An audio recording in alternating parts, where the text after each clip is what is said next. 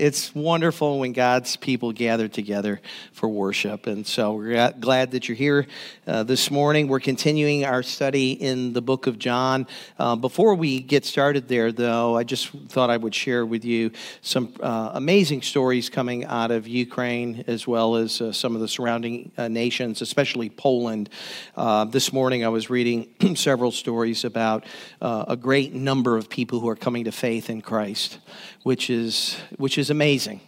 Um, shouldn't surprise us, but nonetheless, um, when you think about what they're enduring, what they're facing, God uses suffering, He uses tragedy he uses persecution even uh, to get our attention and to get us on our knees before God. And so many people are seeking the Lord, and praise God, the Church of Jesus Christ is responding to that um, by uh, having a willingness to share the gospel, uh, to put Bibles in people's hands, to provide um, care and support for those who are hurting. And so, um, who knows what God is going to do as a result of this, but we need to continue uh, to pray uh, for for the people of Ukraine, for the church there to remain strong, and uh, for us to do our part, to pray and to give as we can um, to help those folks that, um, that really need our help. So, when I think about what's happening there, uh, I think, especially as you see the, the images on, on TV,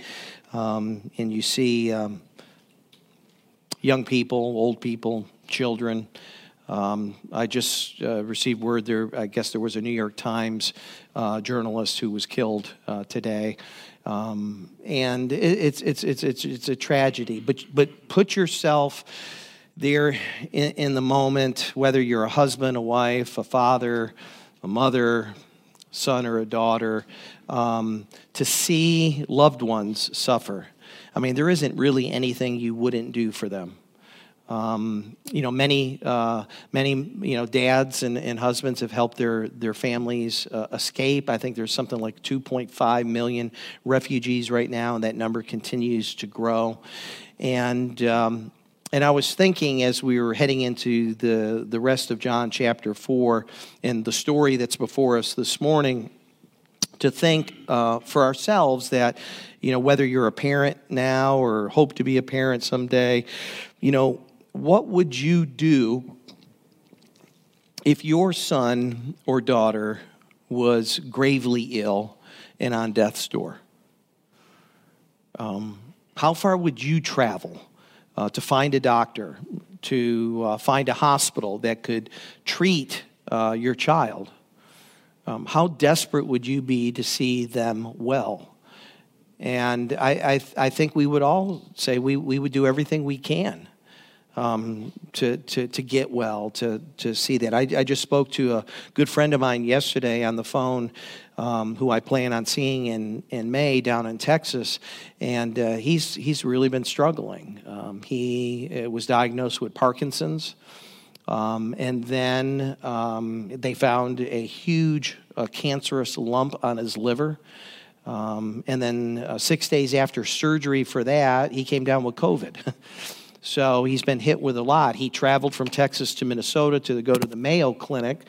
Uh, again, um, because you know you, are going to do everything you can uh, for not only your own health, but for the the sake of those that you love, and and that's really the case here in John chapter four. Because what we see is Jesus, after he leaves Samaria, he comes back into uh, Cana of Galilee. He comes into the Galilean region where he is met by a desperate father who comes to him because his son is sick.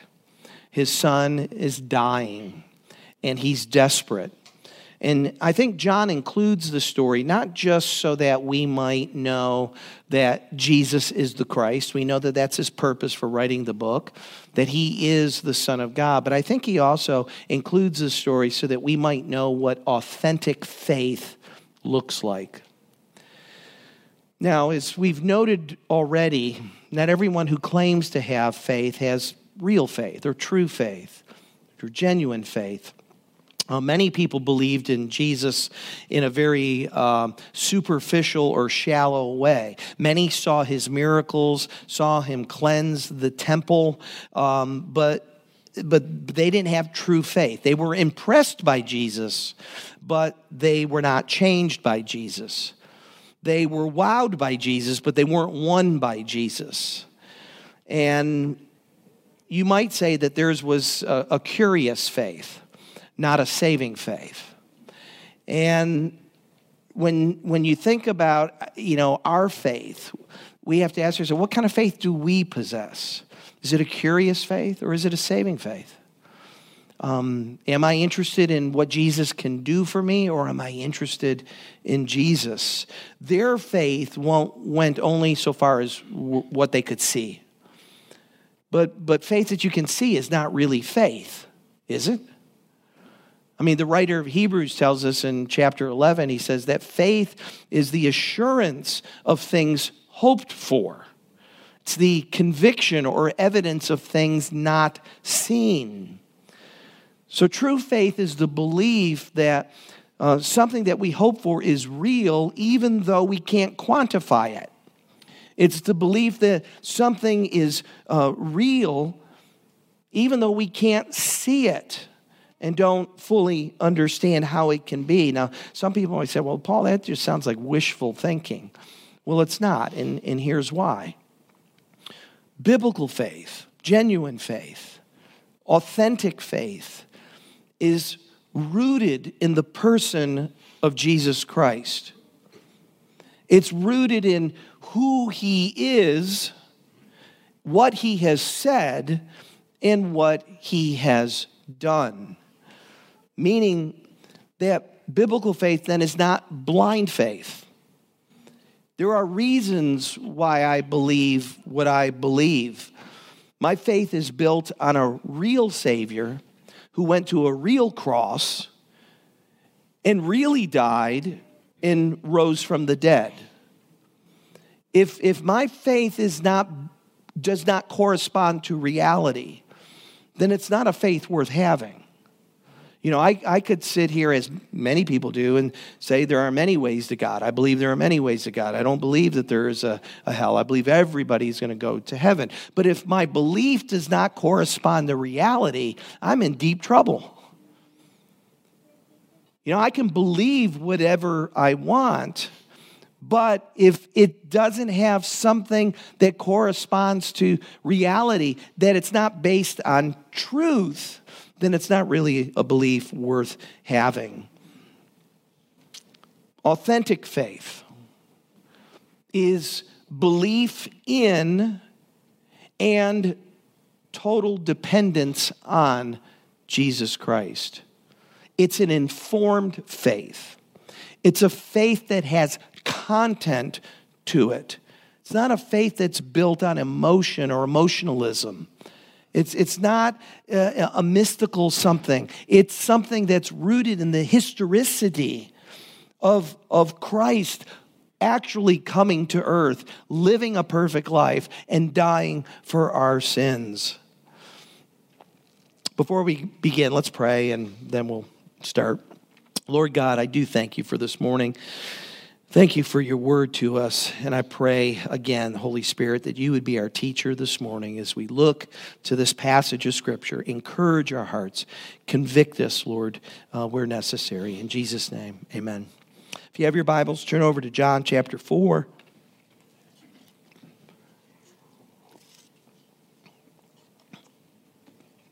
We're going to be picking up in verse 43. I'll be reading out of the English Standard Version. John writes, After the two days he departed for Galilee. For Jesus himself had testified that a prophet has no honor in his own hometown. So when he came to Galilee, the Galileans welcomed him, having seen all that he had done in Jerusalem at the feast, for they too had gone to the feast. The two days that are mentioned there in verse 43 are the two days that Jesus spent in Samaria. If you remember, the Samaritans came to him and uh, they asked him to stay with them, to remain with them, and he did so for two days. And again, I just, I would have loved to have been there to hear what Jesus would have said to them and how they would have just been hanging on every word. But now the time had come to leave Samaria to come back into Galilee. In verse 44, uh, the English Standard Version translates a Greek word there, um, patris, as hometown. So if you have the ESV, you can see it. It says hometown. Well, a lot of other translations actually translate the word country. Um, and there's, there's a good reason why. The synoptic gospels, uh, Matthew and Mark and Luke, use this proverb that Jesus quoted, that Jesus said, in reference to Nazareth. So if you look in those Gospels, you'll see that uh, it was a quotation that Jesus was applying um, to his own hometown. But now Jesus is going back into Galilee. And it really doesn't make much sense to think that he's referring to Nazareth here because Nazareth was in Galilee. So I think what Jesus is, is referring to, or what John's referring to here, is actually um, the region of Judah in Jerusalem, uh, the home of the Jews.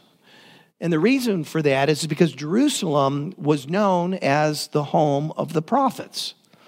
And if you remember all the way back to chapter 1, we learned that Jesus came unto his own, but his own received him not. He was rejected by them.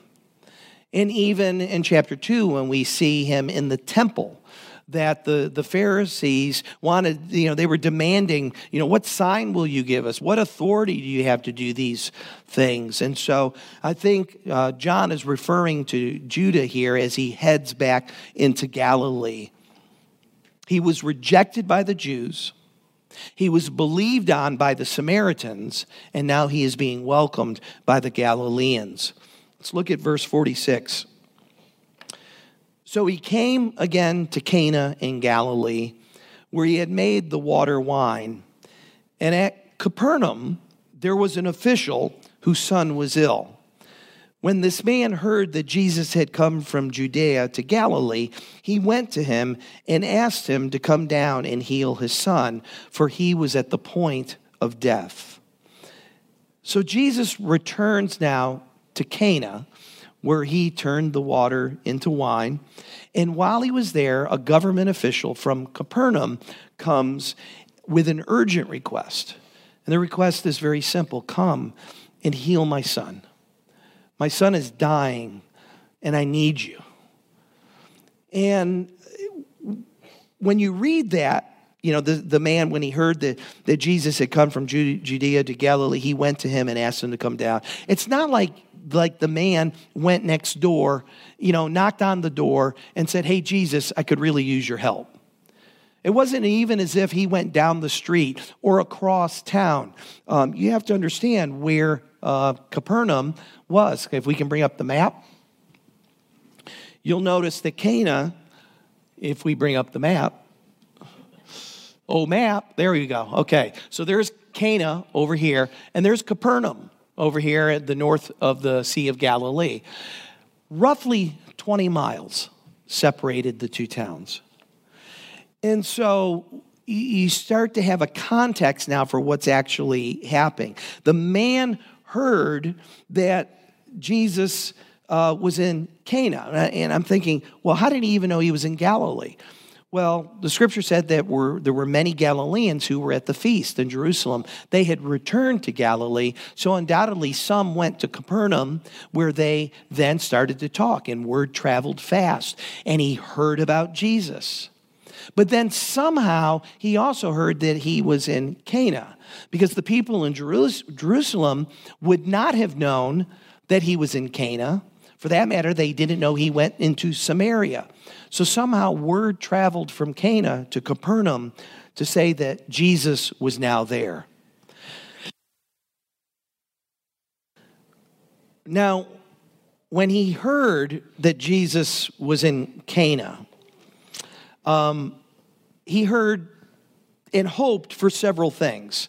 Um, he, first of all, he, he heard that Jesus was there and somehow linked Jesus to the healing of his son. So, in other words, something was said to him about his time in Jerusalem that led him to think that Jesus could help that Jesus could potentially heal his son. So he left Capernaum with great hope. And let me tell you some of the things that, I, that he hoped for. The, the first thing is he hoped that after taking a 20 mile trip, most likely on foot, he hoped that he would find Jesus because there's no guarantee that he would.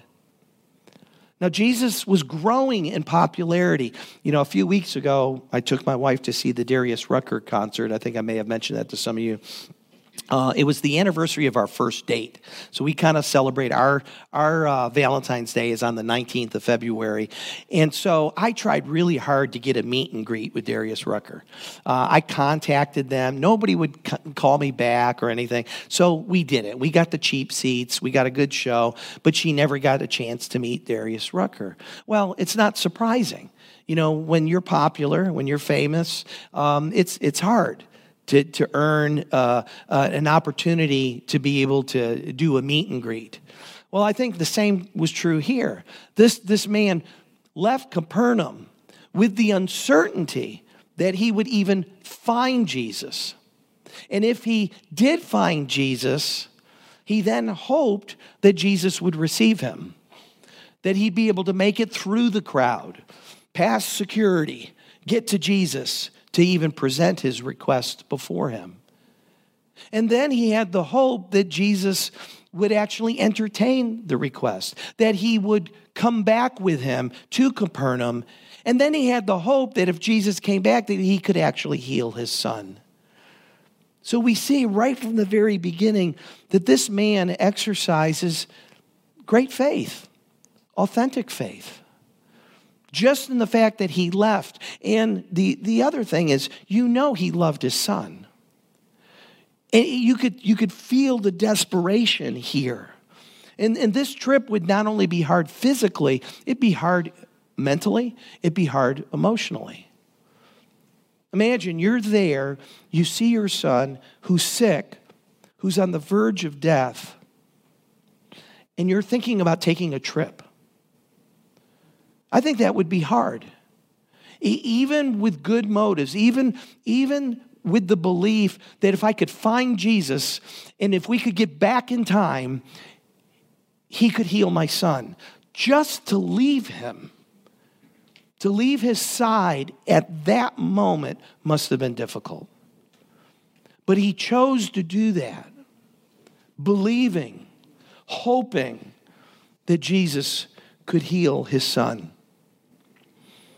And I think another reason why this might have been hard is, is there's probably no doubt that there were at least some people, maybe even members of his own family, who thought that this was a fool's quest. That if ever you should stay put, it's now. Not go run off after some new rabbi, some, some new fly by night preacher, teacher that you've heard about from somebody else. You don't know anything about that guy. You don't know if he can help. You don't know if he's the real deal or not. But in going, he demonstrates great faith. Though his faith is not fully developed yet, it reveals that authentic faith is a belief in and a dependence on Jesus. Let's look at verse 48.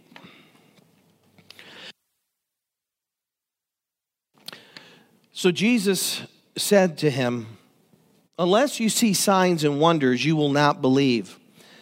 The official said to him, Sir, come down before my child dies. And Jesus answered him, Go, your son will live. The man believed the word that Jesus spoke to him and went on his way. Now, verse 48 seems to come out of nowhere. Um, on the surface, it appears in the ESV that Jesus is rebuking the man, that he's scolding him, but he's not. Some of you have different translations, and in your translation, you're going to read the word people. That word is not in the original Greek, but it's inserted there because the word you in both cases, both times that it's used in the verse, that you is plural. So Jesus is speaking to the crowd that is around them both. He's rebuking the people, he's not scolding the man. Uh, I like how the New American Standard translates this verse. He says, So Jesus said to him, Unless you people see signs and wonders, you simply will not believe.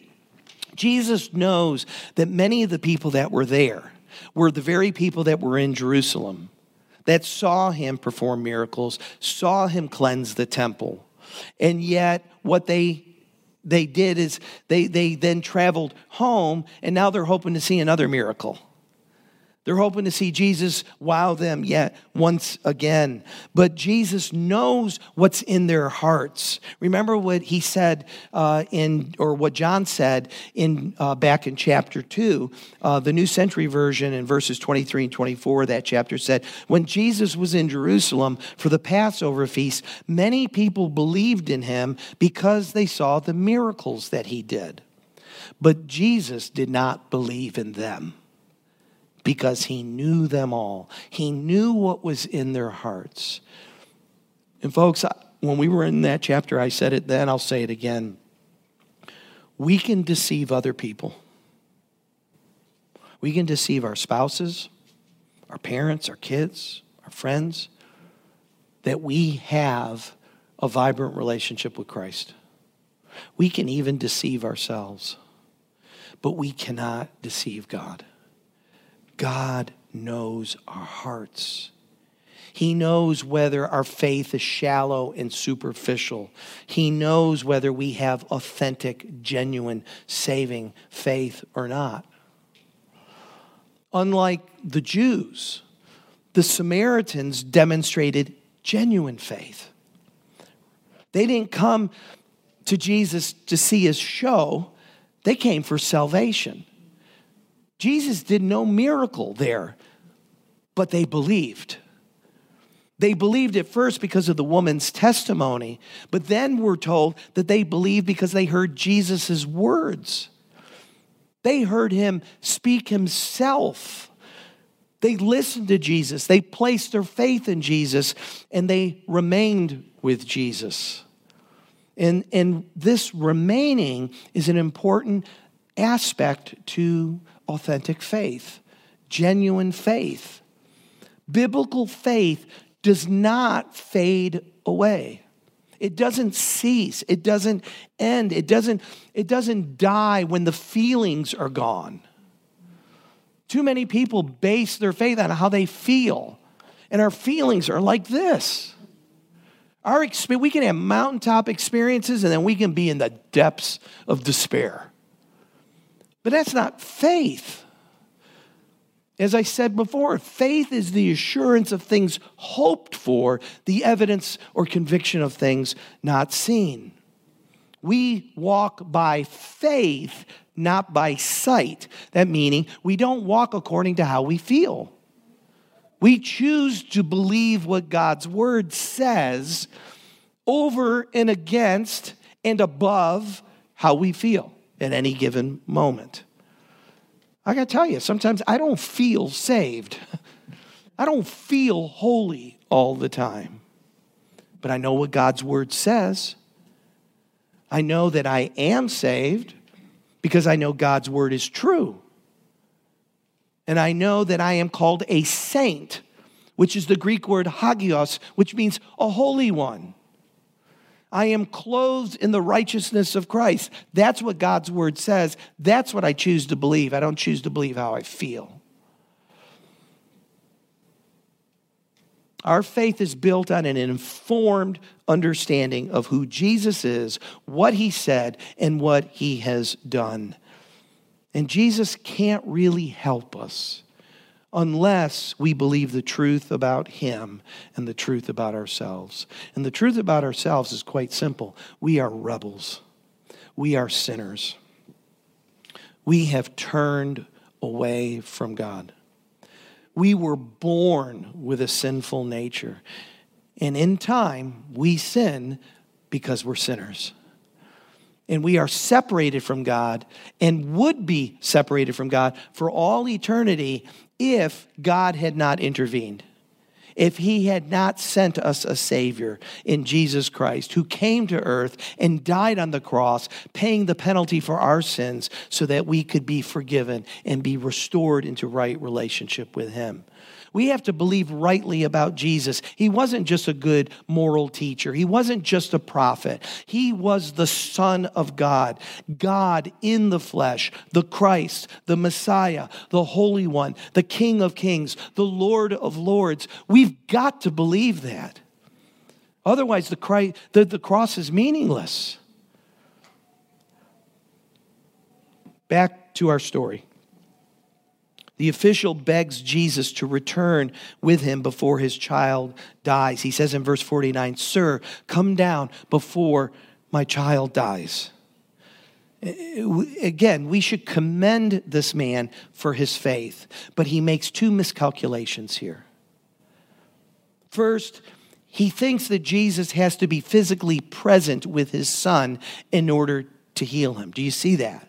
Come, come down before my child dies. You have to come with me. And, and then and only then, Jesus, uh, can you heal him. The second miscalculation is, is that not only that Jesus has to come, Jesus has to hurry. Jesus, you, you have to hurry before, we, we've got to get there before my son dies. Why? What's he thinking? Because if my son dies, then it's all over. It's all she wrote. There's nothing anymore that you can do for him. He will, he will be dead. He was wrong on both counts. He does not yet fully comprehend who he's talking with. This is the God of the universe who spoke the world into existence. He just uttered a word, and the universe came to be. He is God in human flesh. All he has to do now is say the word, and his son would be healed. He doesn't need to be physically present to perform this miracle. Jesus is not limited by time and space, he created time and space. You see what's, what's happening here? Jesus then says to him, Go, your son will live. And in saying this, Jesus is, is stretching his faith. You know, he came with great faith, but Jesus is now stretching it further. It's almost as if Jesus is saying, Hey, I recognize your faith. I understand you believe that if I go with you, I can heal your son. And you're right, I can. But do you have enough faith to believe that I can speak a word right here, right now, and he will be healed? And look at the response. The man believed the word that Jesus spoke to him and went on his way. Wow. Now that's genuine faith. That's the real deal. This man put his faith in Jesus and trusted his word completely. He put the life of his son in Jesus' words. In Jesus himself. He chose to believe what Jesus said. He didn't, he didn't see the miracle happen. He could, but he took Jesus at his word. And like I said earlier, authentic faith is the belief in and total dependence on Jesus Christ. This father trusted Jesus with his son's life. What about you? Have you trusted Jesus with your life? Are you trusting Jesus? With the lives of family members, your husband, your wife, your kids. What, what about your marriage? Are you, are you trusting God for your marriage? Your finances, your future? Have you truly entrusted those you love to Jesus? Or are you trying to cope or control the situation or manipulate things to achieve a certain outcome. Sometimes life is hard, life is difficult, relationships are messy. And, and we're not in control. And all we can do is trust in Christ. And the Father, Father, this Father trusted Jesus with the life of his Son. Do you trust your Heavenly Father with the lives of your kids? Those of you that have kids. I got three of them. And, and, and frankly, sometimes, um, well, all the time, I feel I'm not in control. I'd like to be. I'd like to make the decisions for them sometimes because I feel like I can make them better than they do. You know, but I, I want the best for them, but I realize I have to, I have to trust God. I have to trust that God, God loves them more than I love them. And He has a way of getting their attention that, that I don't. And I'm, I'm praying that that will happen. I need to be able to trust Him for their future. I need to be able to trust Him for their decisions and their choices and their future marriages and family and, and all of that. And it's scary as a parent because I'm not in control of that. Now, I don't know where you are this morning, but I know that we can all relate to this man in our story because we all have needs. We all have concerns that we need to take to Jesus. The only question is, is will we trust him? Will we believe that Jesus can meet all of our needs? So I love that verse that says that we're to cast all our cares upon him because he cares for us. Boy, if, if we believe that, really believe that, we would, we would be so quick to come to Jesus. We need to trust Him for our own salvation. We need to trust Him for the salvation of our family members and friends and for whatever other needs that we may have. Now, I want you to notice that the scripture here says that the man believed and went on his way. Now, that last part that he went on his way really stood out to me. Um, because I know myself all too well. You know, sometimes you, you, you hear God, you read a passage of scripture, and you, you believe it, but then there's, there's this doubt that's, that's there. And, and sometimes it's like, I, you know, I, am uh, God, I, I don't know. Are you sure? Jesus, I heard what you said. You know, did you mean it? You know, and the fact that the man went away really impressed me because he, he didn't stick around and try to get Jesus to pinky promise. You know, he, he didn't, he didn't, you know, try to, you know, Jesus, can, can you give me another sign? Right? I mean, sometimes we do that, right? We, we, God has spoken clearly, we know, but we want another sign. You know, and then after we get that one, we're still not sure, so we want an, another one. He doesn't do that he went away. He simply took Jesus at his word. And, and oh, that we would have faith like that, that we would not waver or doubt his word. Now, no doubt this father yearned to see his son. I'm not exactly sure when this encounter with, with Jesus happened. We, we know um, uh, from the verses that follow um, a certain time frame, but we don't know if it's Hebrew time, we don't know if it's Roman time. So why don't we just read uh, verse 51? Says, As he was going down, his servants met him, so they came from Capernaum, and told him that his son was recovering. So he asked them the hour when he began to get better, and they said to him, Yesterday. At the seventh hour, the fever left him.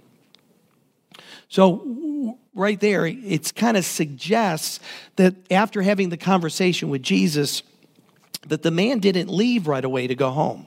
As much as he wanted to see his son, it was probably, he would probably find himself traveling at night, which would have been dangerous. So they said, yesterday, at the seventh hour, which would have been 1 p.m. if you used Hebrew time, or 7 p.m. with Roman time. The very hour that Jesus said, Your son will live. And then in verse 53, we're told the man believed. Well, wait a minute. He believed earlier. I mean, he, he believed when he was in Capernaum, but then he had a conversation with Jesus and he, he believed Jesus' word and, and he went away. Why, why does John tell us that the man believed? Well, I think it's the same thing that happened in Samaria. You know, the people believed as a result of the woman's testimony, but then they believed again when they heard Jesus speak. You see, I think what John is getting at is that faith is not a static thing. It's not a one and done proposition. It's not like you come to a point in your life where one day you exercise faith and then you never exercise faith again. Faith is living, it's vibrant, it's, it's something that grows and deepens and, and strengthens. All those who genuinely believe will continue to believe. Perhaps that's the point here. In both these stories, we see faith growing and maturing. The, the official had faith to leave Capernaum and find Jesus. Then he had faith when he believed in Jesus' words, and again when he got word that his son was healed. True faith grows. And as we trust Jesus more and more, we will find that our faith deepens. When we see the faithfulness of God in our lives, our faith is strengthened now, our story began with a man who was desperate for physical healing for his son. And it ends with a man who's desperate for spiritual healing for his family. You see, the story here doesn't end with the son's healing, it ends with his in verse 54, it says, He himself believed and all his household.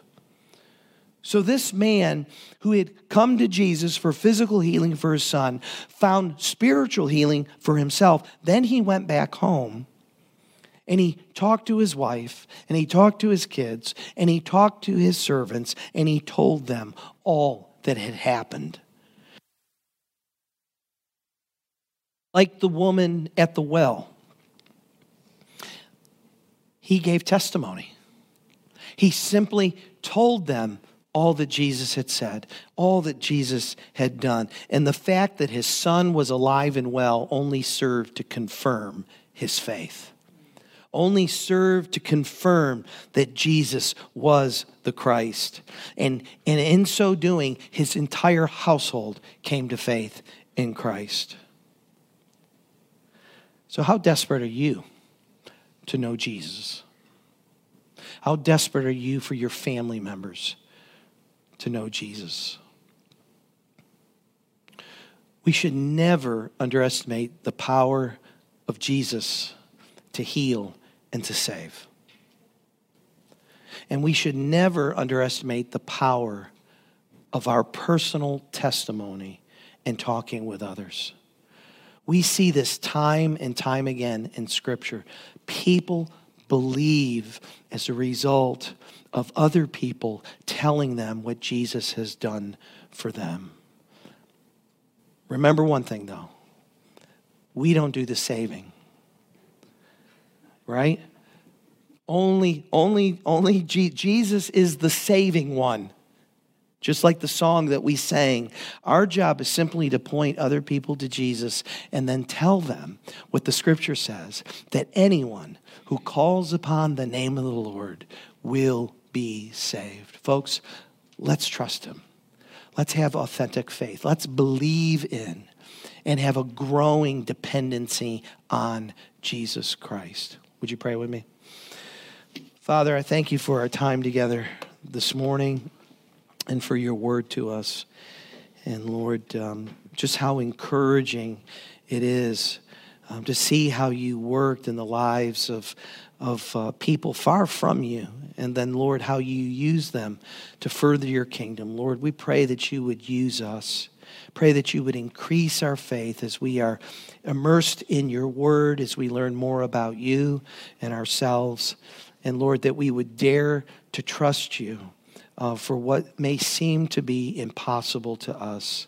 And Lord, we just love you and praise you. And it's in Jesus' name we pray. Amen.